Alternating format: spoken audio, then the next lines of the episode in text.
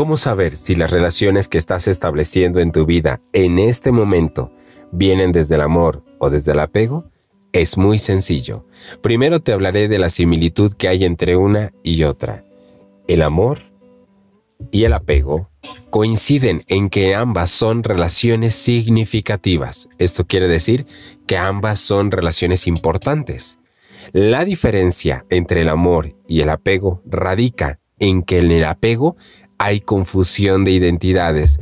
Esto quiere decir que sin ese objeto o sin esa persona, mi vida pierde sentido. Y es que el apego está conformado por el miedo. Viene a partir de una necesidad que necesita ser cubierta por ese objeto o por otra persona.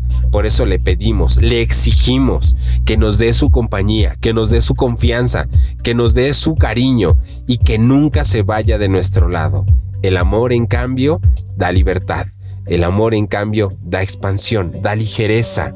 Y aquel que ama se brinda, da, otorga, da armonía, da belleza y da brillo a eso que está amando. Así es que reflexiona, ¿desde dónde te estás relacionando tú?